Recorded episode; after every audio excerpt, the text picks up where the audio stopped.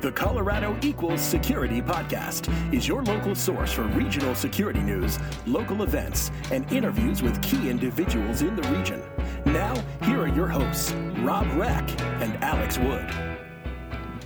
Welcome to Colorado Equals Security. This is the newscast for episode 60 for the week of March 26th.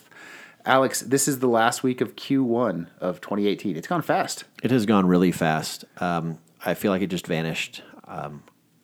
There were a lot of other things I wanted to get done in the first quarter that I think are still ongoing. Yeah, it's just amazing. It seems the older we get, the faster time goes, and hopefully we keep getting older, so I guess time's going to keep getting faster. It's also spring. It's spring. Spring has sprung. Yeah. Yeah, and actually, it's not only officially spring, it actually feels like spring, too. It does feel like spring. Beautiful day. Yeah, 70 degrees yesterday, I think it was. We had, at Ping, we had an outdoor little happy hour thing. It's been nice. A good time. Nice. All right. So as a reminder, we do have a Slack channel now, well over 350 people. This is a great opportunity for you to get to know the community here in Denver. We talk to folks like yourself at different positions, and it's a good way to get to socialize with people. Yeah, we've started to add even additional channels in the Slack group. So we had one this week on studying for the CISSP. So people were interested in talking about that. So there's a channel out there for that now. So come and check it out. Yeah. Next reminder, we have a Patreon campaign. Patreon is a place where you can go to be an ongoing sponsor of the show to support us. Alex and I, we fund this out of our own pocket. We've had a couple of folks come along and sponsor us, and we really appreciate that very much. Yeah. And all of the money that we get through Patreon will go back into the podcast. This is not something that we're looking to profit off of. So it'll either go to hosting fees or equipment, or once we get to the point where we're covering costs, maybe we'll start doing some other cool stuff too. Yeah, absolutely. So we do want to say a big thank you to our current Patreons. We've got five of you out there who are sponsoring us. So thank you very much for what you're doing. Yeah, it's awesome. So let's jump into the news. First, we had an article this week. Denver was a top 10 U.S. city for entrepreneurs. And some familiar cities on that list with us, with obviously San Francisco and Austin and Portland, Seattle, a lot of good stuff. But just goes to show what we knew, that Denver has a thriving startup environment, and it's recognized here in the study. Yeah, and just to be clear on that, they said top 10 because we were number 10, which is still great. But the things that they were looking for were areas that had startup friendliness, as well as beneficial financial environments and good demographics in the culture. Yeah. Looking at the next article, we have a story around the blockchain technology being used in the state of Colorado. I think we talked about this a while back when there was a proposed law, or there was a request that the OIT, the Office of Information Technology, look into using blockchain for the state.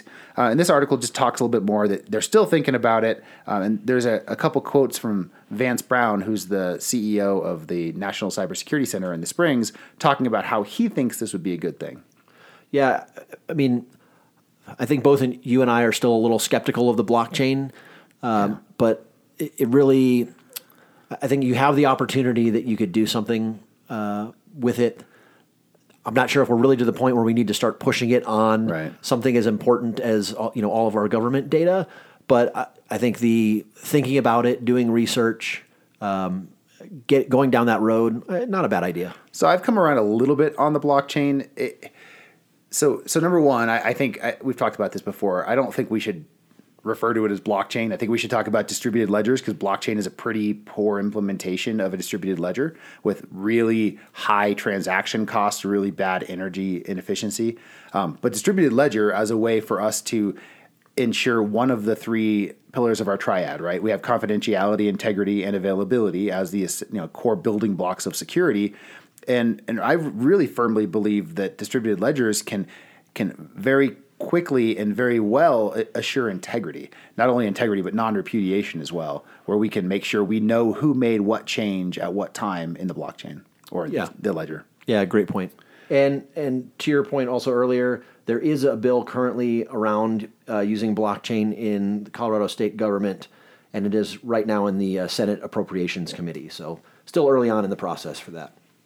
So we have an article in here from the Denver Post, Pay Us Bitcoin, or you'll never see your files again. And it's really just a kind of a walkthrough of what ransomware looks like. The reason we call this out is this would be another one of those good articles for you to share with your less technical friends and family who may not know what this is. It's written by Tamara Chung, the tech reporter for Denver Post, and it's written in such a way that non-IT people can understand what's going on here. Yeah, and it's actually a pretty in-depth article, too. It's fairly long, lots of stuff in there. One of the things that I pulled out of it, they said that over $1 billion has been paid in ransom so far. So it's a pretty good market, right? It's a pretty good market. Yeah.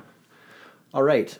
Next, there was an audit of the Colorado substance abuse treatment program that revealed some gaps in the state's data security practices. So it looked like, reading the article, what this boiled down to was they don't have great termination processes in the substance abuse area.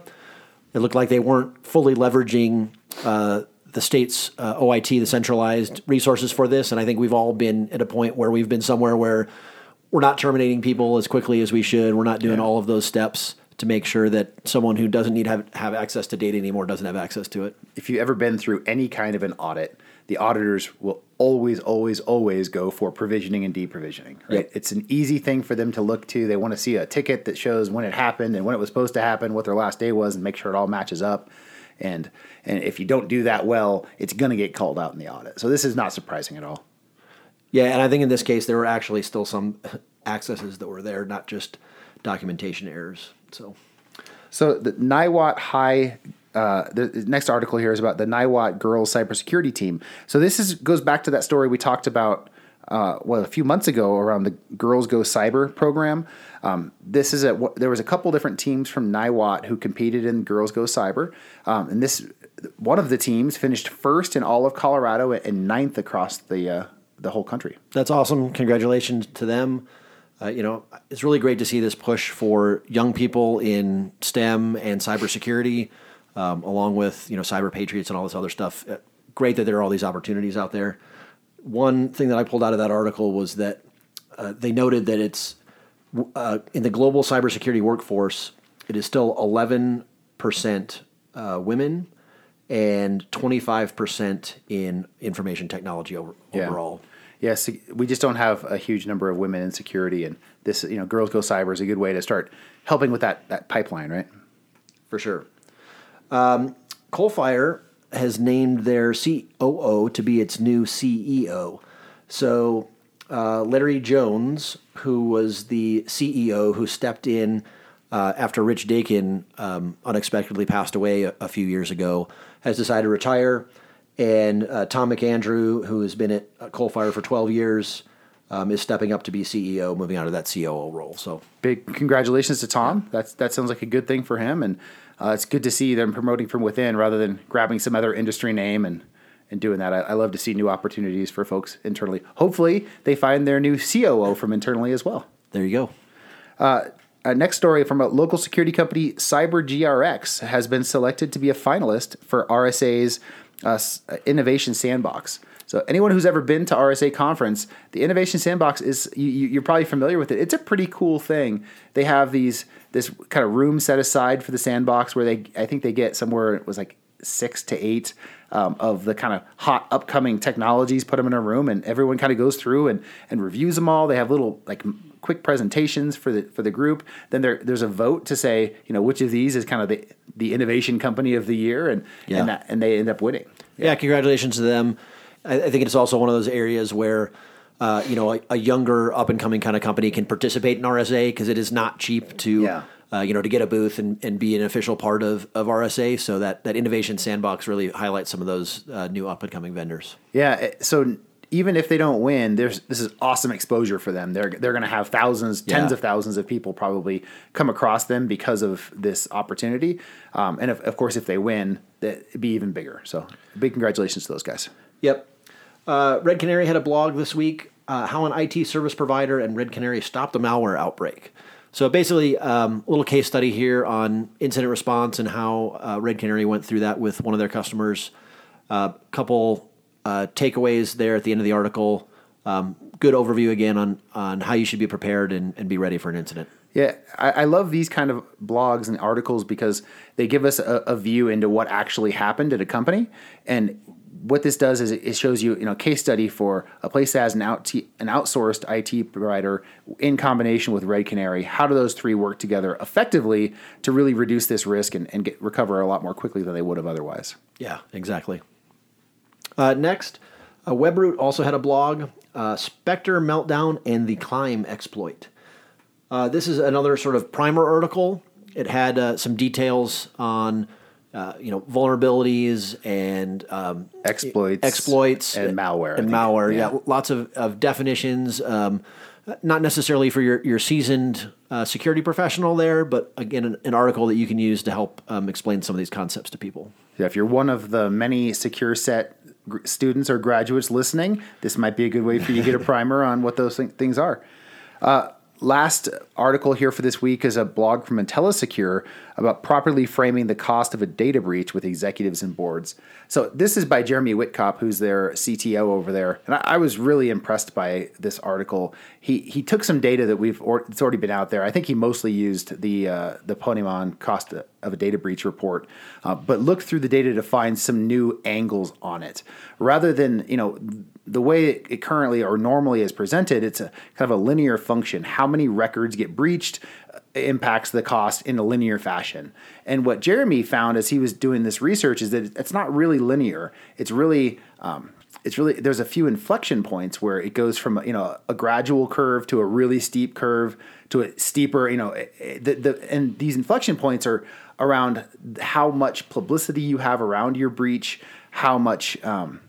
Is it only known by folks like us in the security industry, or does it start to get known by local reporters, or then does it get to national news where it's on the front page of Bloomberg? In which case, all of a sudden, the costs just skyrocket per record. So interesting perspective, and I think his point on this was by knowing the kind of data and the amount of data you have, you can get an idea what's your worst case scenario.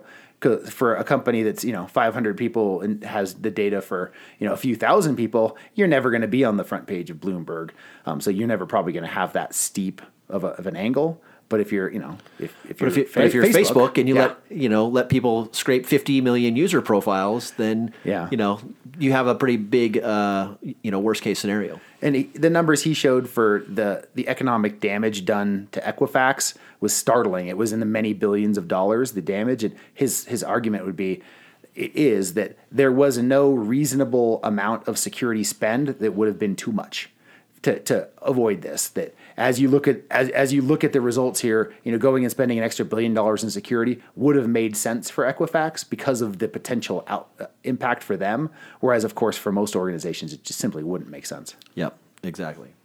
So that is our news. We will jump over to our trivia question. So last week, the trivia was, who was Colorado's first official CISO? And you can get bonus points if you could say what they've been doing since. So we did not get a winner this week. We got several guesses. We had lots of guesses, and all of the guesses were former CISOs of the state of Colorado, but they were not the first. Right. So the correct answer is Mark Weatherford. He was the first official CISO with that title. Prior to him, Harley Reinerson essentially was the CISO, but did not have that official title. He played the role, but didn't have the official statutory title. Yep. And then since that, Mark has been CISO for California, CSO for NERC, Deputy Undersecretary for Cybersecurity. He was a principal at Chertoff Group, and he is the Chief Cybersecurity Strategist at vArbor. So he has been very busy since. Yeah, absolutely. He's done a lot of cool stuff. Yep. And he is still in Colorado. I don't think I knew that. Yeah, I think he's down in Castle Rock or something like that. That's cool. Yeah. Hey, Mark. Hopefully you're listening then. All right. So talking with Andre Gaeta, our sponsor for trivia, we've decided to change things up a little bit here. Rather than asking you another trivia question this week, we want to acknowledge some of the cool stuff we've seen in the Slack channel. So going forward here, at least for a little while, we're going to each week pick a message from the Slack channel that we thought was the message of the week, and we're going to give that person the prize. So if you want to be considered for this, obviously you need to get into the Slack channel. As we mentioned earlier, you can find the Slack channel on our website. There's a nice little button there that'll get you into the Slack channel. So come on, participate. Say things that are witty and insightful and intelligent, and maybe you'll get picked. Or just make me laugh. Well, that could be too. That'll work too. So, but this, we do have a winner this week from Curtis Helsley. We had a discussion.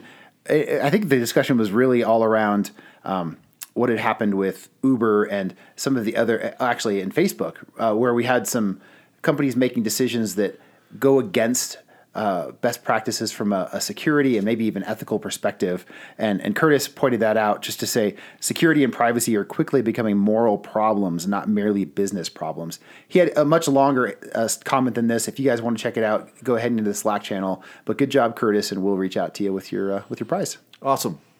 So let's move into our upcoming events. As always, you can check out the website and see the full event calendar there. We've got events nearly to the end of the year now. Yeah, so I know definitely all into October and November. Yeah. So go check it out. Plan the rest of your year. First event we have on there, SecureSet. They are having their career conversations with Karen Warstall, and that's on March 27th. Also on the 27th is the GDPR meetup. Carlin Dornbush has been putting this together. Good opportunity to talk about privacy and what the impacts of GDPR are going to be. This particular meeting is about GDPR and the legal basis for processing. Is consent really required? On the 29th, ISSA Colorado Springs is doing their 5th annual Cyber Focus Day. That's kind of their second biggest conference of the year. They have their big one in August, but this is a big full-day conference as well with good speakers. Hopefully you guys can make it to that. On the 3rd of April, SecureSet has a Hacking 101 workshop, Intro to Threat Analysis.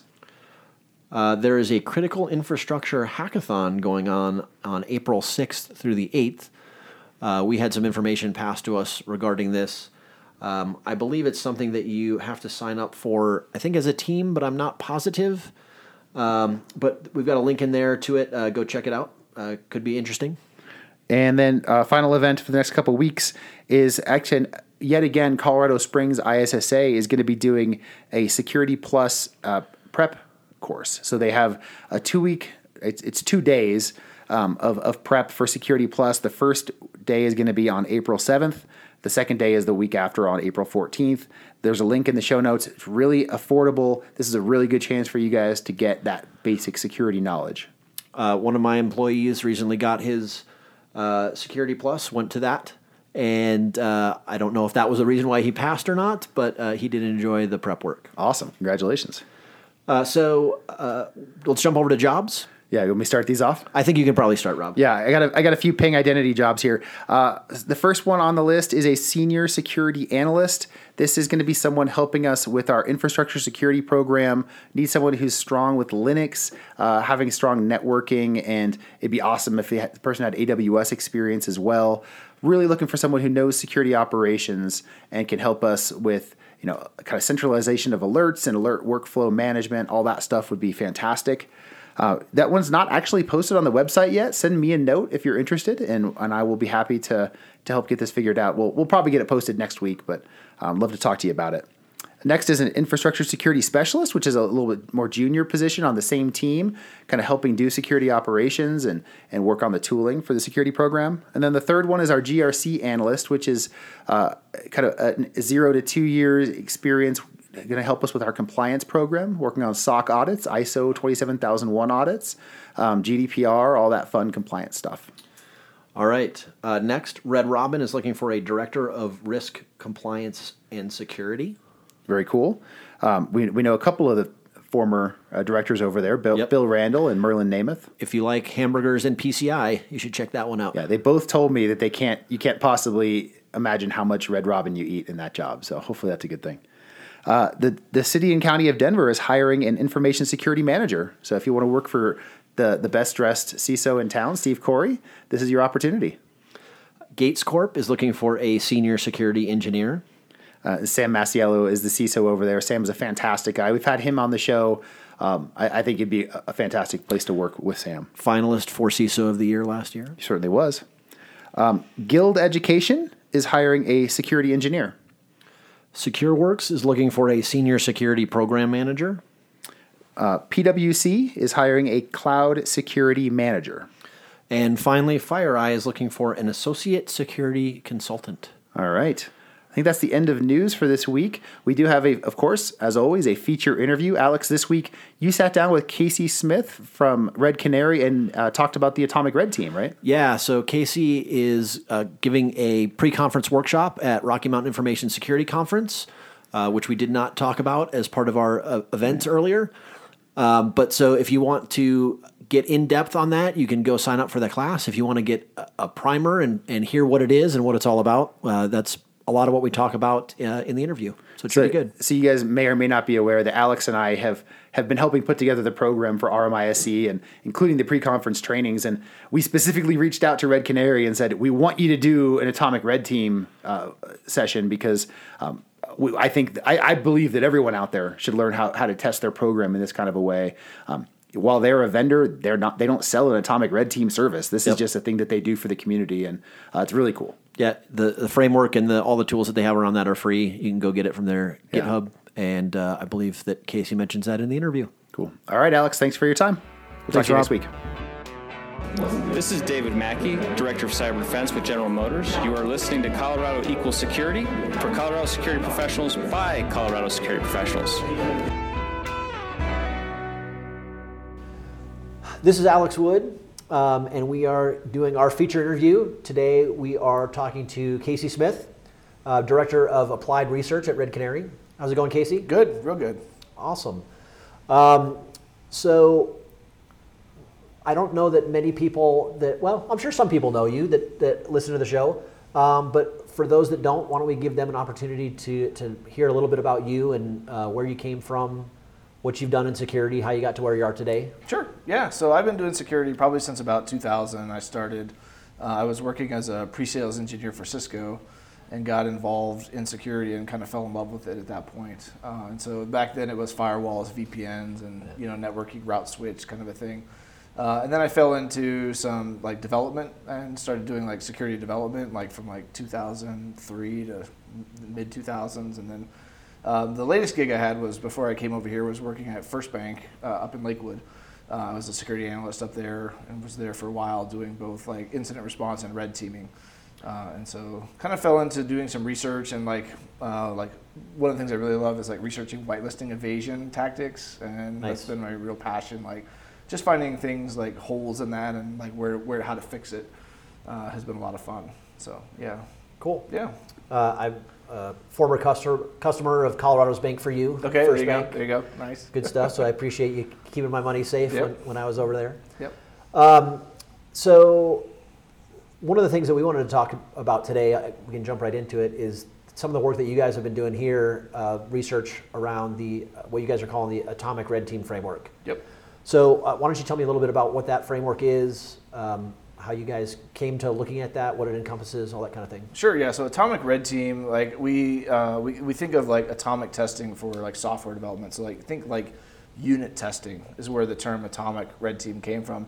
And you're not trying to blow stuff up. Not nuclear stuff. Yeah, exactly. But the idea was, how do we test these products that we're deploying? What we found was specifically the Red Canary was customers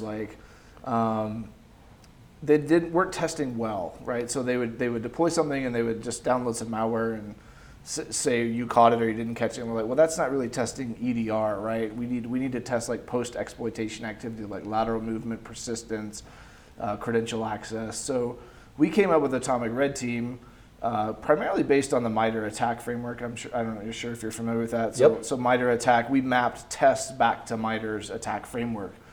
So they've done a great work of building a taxonomy or classes of attacks, and we've built unit tests essentially for that. So the idea is hey, if you see an attack in the MITRE framework and you want to know how to test it or how to run it or what does it look like, then we've got test cases on the Atomic Red Team that somebody could use to do that. So we think it gives people a chance to do a couple things one, it demystifies the attack so people know a little bit about what it is and it's not something that's out of their reach of understanding. And then two, it gives them the ability to generate that telemetry that endpoint sensors should detect. And then they could vary those tests as they need to on there. But that's kind of the heart of Atomic Red Team is we're hoping for community feedback, put something out there that people can use to really test more often than just waiting for a pen test or red team engagement. These are tests you could run and schedule weekly, daily in your environment. So Yeah, I know I always run into the problem where you put in a new technology or you build a new rule in your SIM or something like that, and you're like, well, okay, I'm just going to sit here and wait, and I'm going to hope that something happens. Right. And I'm going to sit, and I'm going to look, and I'm going to wait. Yep. And then, most often, nothing happens, right? And that's never a good feeling because you don't know if it really works. Right. Exactly. And from my perspective, you put in controls, and you're not doing an effective job of managing your controls if you can't, put a metric around it. Right. If you can't test it, if you can't make sure that it's working the right way. Exactly. So I think it's a really cool idea that you guys came up with to try to do that kind of testing. It's been fun. Like you said, we don't want people to wait for something horrible to happen until to find out there's a misconfiguration or something not set properly. Like find out early and often, generate that noise, generate those tracks that you can trace through your environment, make sure you can pivot from one event to another event. That's kind of the heart of the project. So yeah. Awesome. So these unit tests, what makes up the test? Is it a description of what you should be doing to do the test? Is it scripts or tools or other things like that you can use to implement the actual test? Yeah, so it's a good question. So it's a little bit of both. So each test comes with a description and a mapping back to the MITRE framework. So you can go get more information. We've kind of pushed that back to MITRE. They own the descriptions and taxonomy. But then the actual test is usually a command line or a batch file or a PowerShell script that actually invokes the action that you're trying to detect. So RedServe32 is one that we use, which is a built-in Microsoft tool that reaches out and pulls down a payload. So we've got all of that on GitHub. So it's all sort of self-contained. So you could run that attack and test it.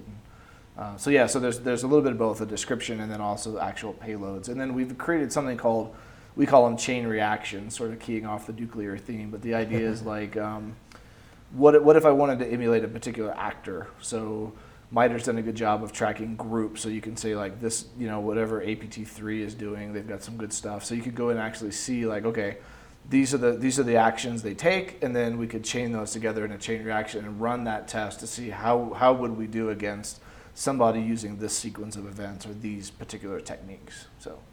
Yeah. And are these all made to run, say, against a single host, or is it? You mentioned lateral movement earlier. Are some of them designed where you'd go from several hosts or things like that? Yeah, most of it. I mean, the idea is it could be one or many. The idea is run these tests on anything that you've instrumented with your endpoint software. So whatever you're using it for detection on endpoint, whether it's basic open source things or something that you've purchased. The idea is, ideally, it's just there's really very little setup. So we use sort of a living off the land approach for a lot of these attacks. So there's nothing to install. There's no binaries to compile. You can just run these tests right off a single host. Or if you wanted to test lateral movement, obviously you'd test multiple systems. But you would hope that all of those are instrumented to collect the test data. So you can see the pivot or the movement. So, yep. And how many tests do you guys have at this point? I think we have about 93 test cases across Mac, Windows, and Linux. We're pretty heavy on the Windows side. I think that's my background. Mike, my colleague who's helped with this tremendously, is also working on getting some more Mac or OS X tradecraft in there as well. So, yeah. That's awesome. Yep.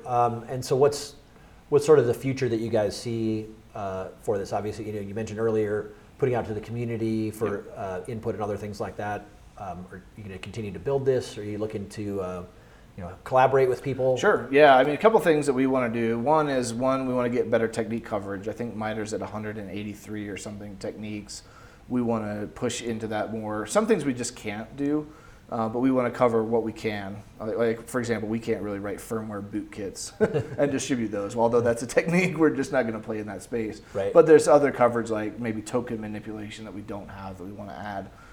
So technique coverage is one, and then Mike and I are working on we're calling a framework, menu-driven capability. So right now these scripts are very ad hoc, and we really want some sort of a harness that somebody could go in and say, I want to run this, this, this, and think more like a Metasploit or PowerShell Empire, some sort of menu-driven framework where they could run those test cases and generate the telemetry they need. So that's just something we need to build into it to pull it all together into a single framework with some good ASCII art, I'm sure, too. Right. So, yeah.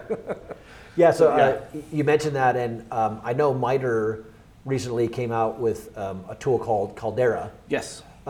which I think is trying to do some of the similar things that you guys are doing, trying to do some of these tests and make it more of a, like a Metasploit, a tool framework that you can put agents out and then and run these tests across various different areas. Sort of two things on that. Is that something that is sort of helpful to you guys? Is it duplicative of what you guys are already doing? And are you working with those with the guys at MITRE? We're in conversations with MITRE. We're not working directly with them. We've submitted some techniques. I've submitted some techniques personally. Red Canary submitted some techniques. Caldera has some requirements for infrastructure to stand up. And so that may be for maybe a more mature shop that can build out and do some more DevOps, like SecOps type work with those that infrastructure to build the testing infrastructure. We sort of have in mind or heart the small security team that doesn't maybe have the capability to go stand up infrastructure, monitor infrastructure, and they can go ahead and just run these test cases. So I think there's probably a place for both. We haven't worked too much with Caldera at all, but we're familiar with the the product they're putting out. So. Nice. Yep. So one of the other reasons that we wanted to get together is that you are you're going to be putting together a class for Rocky Mountain Information Security Conference on the pre-conference day, half-day class talking about Atomic Red Team. I wonder if you could talk a little bit about what people could expect from that and what sort of maybe who should take it. What they might learn from it, that kind of thing. Yeah, I think this. I'm super excited that we have the chance to do this class. So we're doing a free 4-hour workshop on this. So I don't know how many seats we'll have, but we're super excited. We'll have a couple instructors there to cover the class. But the idea is, what we think it's more for practitioners, so people that would be actually running these tests and collecting the data. Although it would also be good for people who are making strategic decisions about how do they test their products and things like that. The class itself is going to be quite a bit of hands-on. We'll have some lecture on background, and we'll go over the specific techniques. Like, if there's a technique that we're going to run a test for, we want to make sure everybody understands what it is instead of just running a test case. So we'll dive deep into, maybe a dozen or so techniques. Then we'll look at measurement and collection. So what do you do with the data? So you've run the test. How do you know where it ran? What telemetry did it generate? And then run, maybe you missed it, run the test again, go back and measure yourself. And then lastly, we have what we're calling like a capstone, which is going to be like take some threat reports that you see, like recent threat reports, and build out those chain reactions. And that's something that we want students to be able to do. So we've got like 3 or 4 reports that we can model after on different threat actors, their techniques. And then, people will walk away from the class with an actual, capability to run those tests on their systems at work with permission, of course, but, because these tests obviously model adversary activity, but they would come away with some actual test cases that they've written and feel comfortable using the framework. That's kind of the objective. And so it's a lot to cover in 4 hours, but we're pretty excited about it. And I think it'll be really a lot of fun. So yeah, that's awesome. I'm really glad you guys are going to be able to come and do that as part of the conference. Should be exciting. So for those of you that want more information on that class, you can go to rmisc.org, check that out. One thing I guess I didn't ask earlier is if people want more information on the Atomic framework itself. Do you guys have a site set up? Yeah, so we've got a couple of sites. It's on GitHub, github.com, Red Canary CO, and then there's that's where the actual repo is, Atomic Red Team.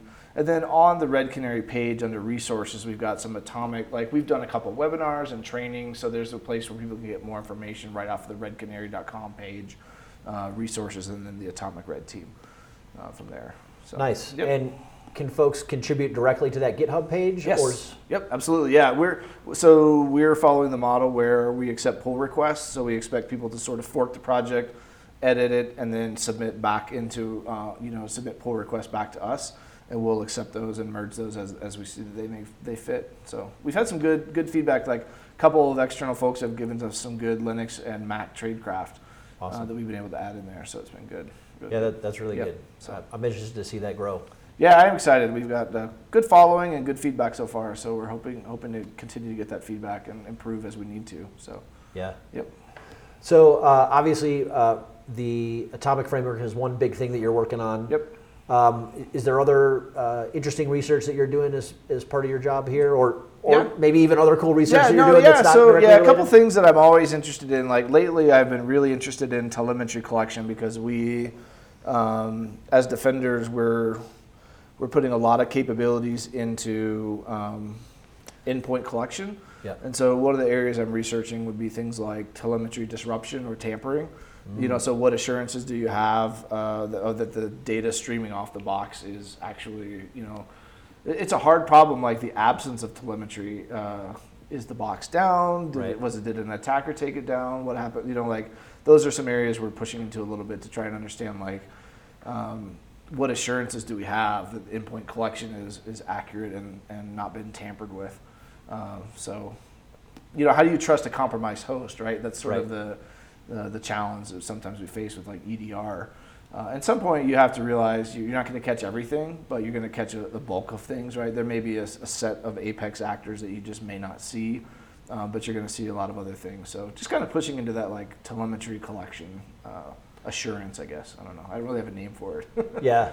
Well, it's sort of that next level, right? Because sort of in the old days, it was, well, hey, you've got to get all your data off of the box so that no one can mess with it, right? Right. But now, especially with more data being on the endpoint itself, you know, EDR agents being on the endpoint itself, everything is kind of right there. Not that you're not centrally collecting it also, but you know, there's a lot more, you know, sort of attack surface, I guess, on the boxes themselves. Yeah, and I think especially like depending on what you're collecting, like let's say for example you're collecting PowerShell logging.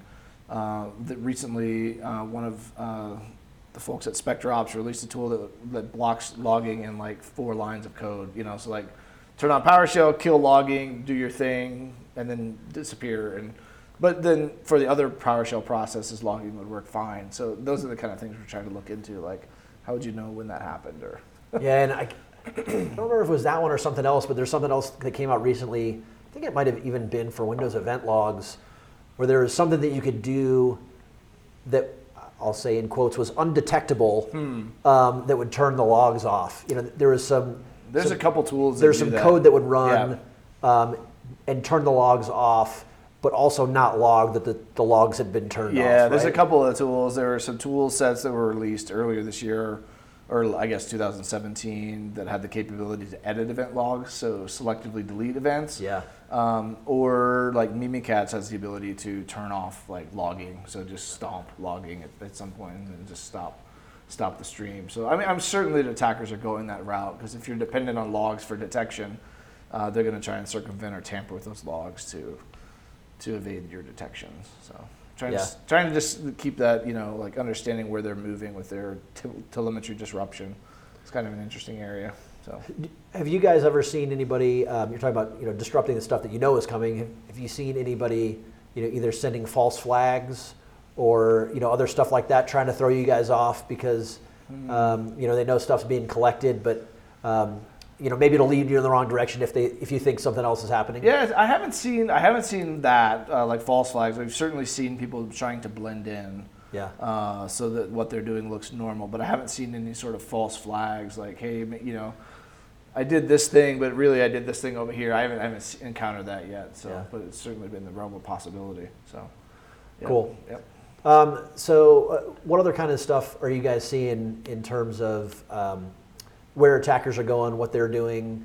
Sure. You know, interesting detections that you've seen or encountered. Yeah, so one thing we've seen, and this has probably been in the last year or 2 years, we've seen a big uptick in living off the land. So less attacks using malware, more attackers using built-in operating system tools, PowerShell being a very popular tool or framework. Other tools, RedSurf32 is another tool that people will use to run what's these things called comp scriptlets. I don't know if you've seen like Nick Carr on Twitter has like a daily scriptlet, or John Lambert from Microsoft. It's kind of this old technology, like from the, you know, late 90s, early 2000s. Calm scriptlets were like this thing you could get to register on the system and run. Right. So we're seeing like a resurgence of some like VB script and JScript. It's kind of interesting that's come back around. But I think attackers are seeing there's a lot of binary scrutiny. So if you're going to drop a binary on disk. There's either application whitelisting, or there's endpoint telemetry, or virus total, or you know, sort of, you know, like reputation being one. Like, has anyone ever seen this binary? If it's only one computer in the world, why am I running this thing, right? So So I think attackers are trying to get more creative in ways to evade. So that living off the land, if you can get, like, for example, a Microsoft trusted tool to do something malicious, then, well, that's that's baked into the operating system. You didn't have to bring anything with you necessarily except for a text file or XML file. So those are probably some of the interesting things we've seen in the last couple of years, I think, just the attackers using that tradecraft. So, and I've heard a lot lately of different strains of ransomware that are using stuff like PSExec to push itself around. It doesn't need to worry about actually trying to connect to these other machines through something that it invents. It just, well, I'll just push myself around through PSExec, run myself wherever I need to run.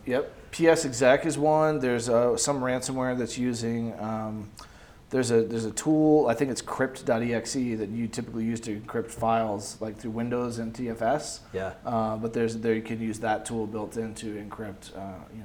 They don't have to bring their malware. They just, you can run this tool to. There's some other things like certutil is another one that they can use to encode and decode files in base64. There's just a lot of things that are available on the OS that they don't have to write themselves. So functionality. Yeah, that reminds me. I was playing around the other day with Microsoft virtual disks encrypted with BitLocker. Okay. Yeah. I can see where somebody using ransomware could get on your system, create a virtual disk, shove all your stuff in there, and then encrypt it with BitLocker. Yeah. All stuff that's available in Windows, right?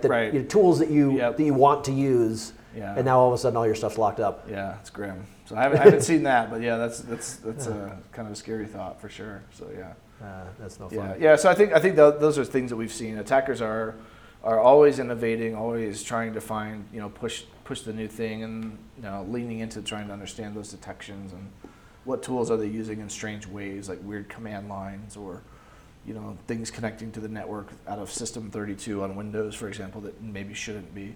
Right, that kind of thing. So. Well, yeah. I mean, and then even beyond that, lots of I've seen more memory attacks too, right? So it's you're pulling down something directly into memory, letting it run there. PowerShell scriptlets, stuff like that. Yeah, PowerShell is very common for that. Exactly. So try and stay off the disk, because again, the disk has been instrumented for so long to detect new file writes, file modifications. So the less they can write or expose themselves at the disk level, then they'll just stay in memory. So they may not care about persistence, right? If they can conduct the attack within hours, then they don't care if that system reboots or persisting. And so it just depends on their objectives. So what do you tell somebody to combat that kind of stuff? Is it is it PowerShell logging? Is it Yeah, I mean, that's a good question. To combat the living off the land sort of a thing. Yeah, a lot of it boils down to detection. Like for Windows, for example, there's a great place like Sysmon's a really good tool that start getting that endpoint telemetry, so you understand what's happening with a process create event, what's the process ancestry, who spawned it, for example, why did Microsoft Word spawn PowerShell, right? That so those relationships can be picked up with a tool like Sysmon. I mean, and that's a free tool. So I always tell people start with some form of collection to understand and then I know I don't want to sound glib, but everybody talks about building a baseline, but at some point you do actually need to collect and understand once you're getting that process data, you do need to actually run and say how often does PSExec run in our network, for example, and do I want to be alerted if a non-admin runs PSExec? Those are the kind of things that we have to start looking at, because it's not just always about dropping a binary and running it. So. I'm also a big advocate of application whitelisting. I talk all the time about it. AppLocker, DeviceGuard for Windows are great tools. Unknown, untrusted things don't run. And you can build rules and say don't if I want to block this. Or Microsoft has a tool called EMATS, which is pretty cool. That has an attack surface reduction feature that actually allows you to say don't let this RedSurf32 load this DLL. So you can get really granular with some rules and block some attacks that way. So there's some good stuff out there. Sysmon, AppLocker are good to explore. So I know there's quite a bit to deploy those, but they do go a long way to stop a lot of attacks. Yeah, so. And I know you guys focus a lot on, you guys being Red Canary, focus on so your smaller, medium-sized business, not necessarily the gigantic enterprise companies. Do you think that those kind of security teams have the resources and skills to do the SysMon type work or other things like that? I think they do. I think like we've seen like being able to pipe like event logs into Splunk or something. Like I feel like if as long as a mid-sized a larger organization would definitely have the capability to do that. Some of the smaller shops it's just hard, and that's where we can kind of come in and help augment some of that and say, hey, we can if you can get us the telemetry, we can help with the detections. But it is kind of hard, I think, for some of those smaller shops to do that. But even if even locally, like just starting to understand, like say you have 100 machines, like SysMon would be really easy to push out, and then start feeding that to some sort of event log collection and start looking at, process starts. It would be a great place to start. There's some really good configs that Swift on Security has created. I don't know if you're familiar with that Twitter account, but yep. That account, there's some really good stuff on GitHub for like how to filter. So your SysMon logs are, minimal, so you can filter out things that are, known good, so to speak. So, I don't know. Yeah, I think it's possible. Cool. So, yep. Anything else that you've got going on? Cool research? Are you talking anywhere else? Are you? Let's see. I've got a couple fun things coming up. I'm speaking at SparkCon, which is in Bentonville in early April. I'm doing a talk called "Trusted Things That Execute Things." It's my research on known good binaries that do bad things, so to speak. And then I'm doing a talk in late April at the Blue Team Summit, and that's in Louisville for SANS. Called Winning with Whitelisting. So hopefully nice. To dispel the myths of like what does it take to actually win with whitelisting. So those are a couple things I've got. And then of course the Rocky Mountain Information Security Conference, we've got our Atomic Red Team class. So those are kind of the big three that are in front of me right now. So super excited about that. So, awesome. Yeah. So. I think that's most of the questions that Great. I had. Okay. Yeah, awesome. Anything else that you wanted to talk about before we get out of here? No, I think, if people are interested, I'm on Twitter @SubT. Feel free to connect with me. If you have questions or feedback on anything we're working on, that's a good way to find me. So, thanks for taking the time to talk to us. We're super excited about this. So. Awesome. We're really excited to have you at Rocky Mountain Information Security Conference. Yep. Everybody should go out there and sign up for the class. Yeah, it should be great. And, if you guys have the desire and the skills, go out there and get some pull requests on the Atomic Red Team tests and help contribute to that too. Yeah, that'd be great. That'd be awesome. Thank you. Awesome. Great. Well, appreciate your time. Yep, thank you very much. This has been Colorado Equals Security, and we will talk to you next time. Learn more about the Colorado security scene at colorado-security.com, where you can see information about local security groups, a calendar of upcoming security events, and learn more about Colorado Equals Security. Reach out to Alex and Rob by emailing info@colorado-security.com. Until next time, remember, Colorado equals security.